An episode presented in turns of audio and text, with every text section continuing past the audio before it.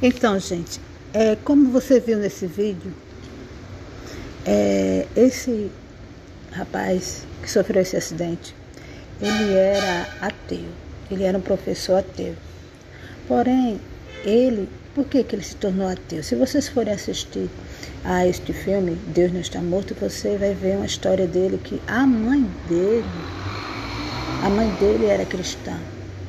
E, e, e ela por ser cristã, ele ficou revoltado porque ela veio a falecer por causa de uma doença.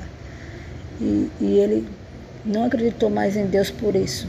Então ele passou daí em diante a ser um ateu, a ser uma pessoa que não acreditava mais em Deus. Então ele passou a perseguir aqueles que acreditavam, a perseguir na faculdade até a ponto de dizer que, que ele ia provar que Deus não existia porque ele tinha uma revolta dentro dele. Porém, ele tinha uma promessa. Ele tinha uma promessa de salvação.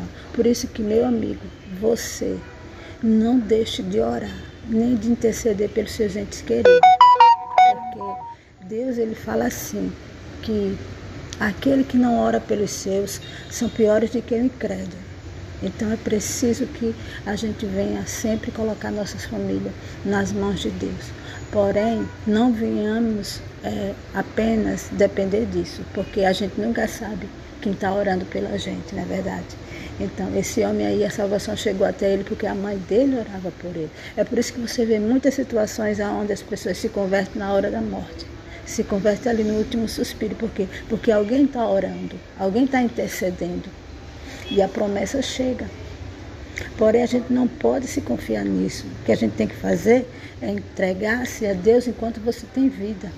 Esse homem aí, ele não precisou mais descer as águas, ele não precisou mais batizar-se com o Espírito Santo, não, porque ele já estava morrendo. A situação dele foi igual à do ladrão da cruz, que quando estava morrendo, ele reconheceu o Senhor Jesus. Esse reconheceu também na hora que o Senhor Jesus é Senhor e Salvador.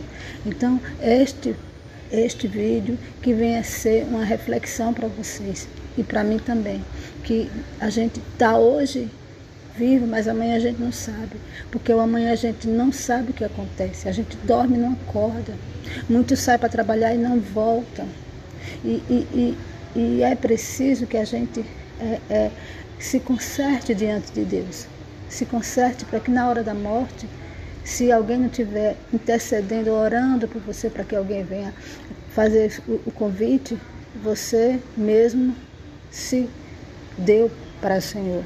E, e, e Ele veio te buscar na hora do último suspiro, entendeu? Deus te abençoe.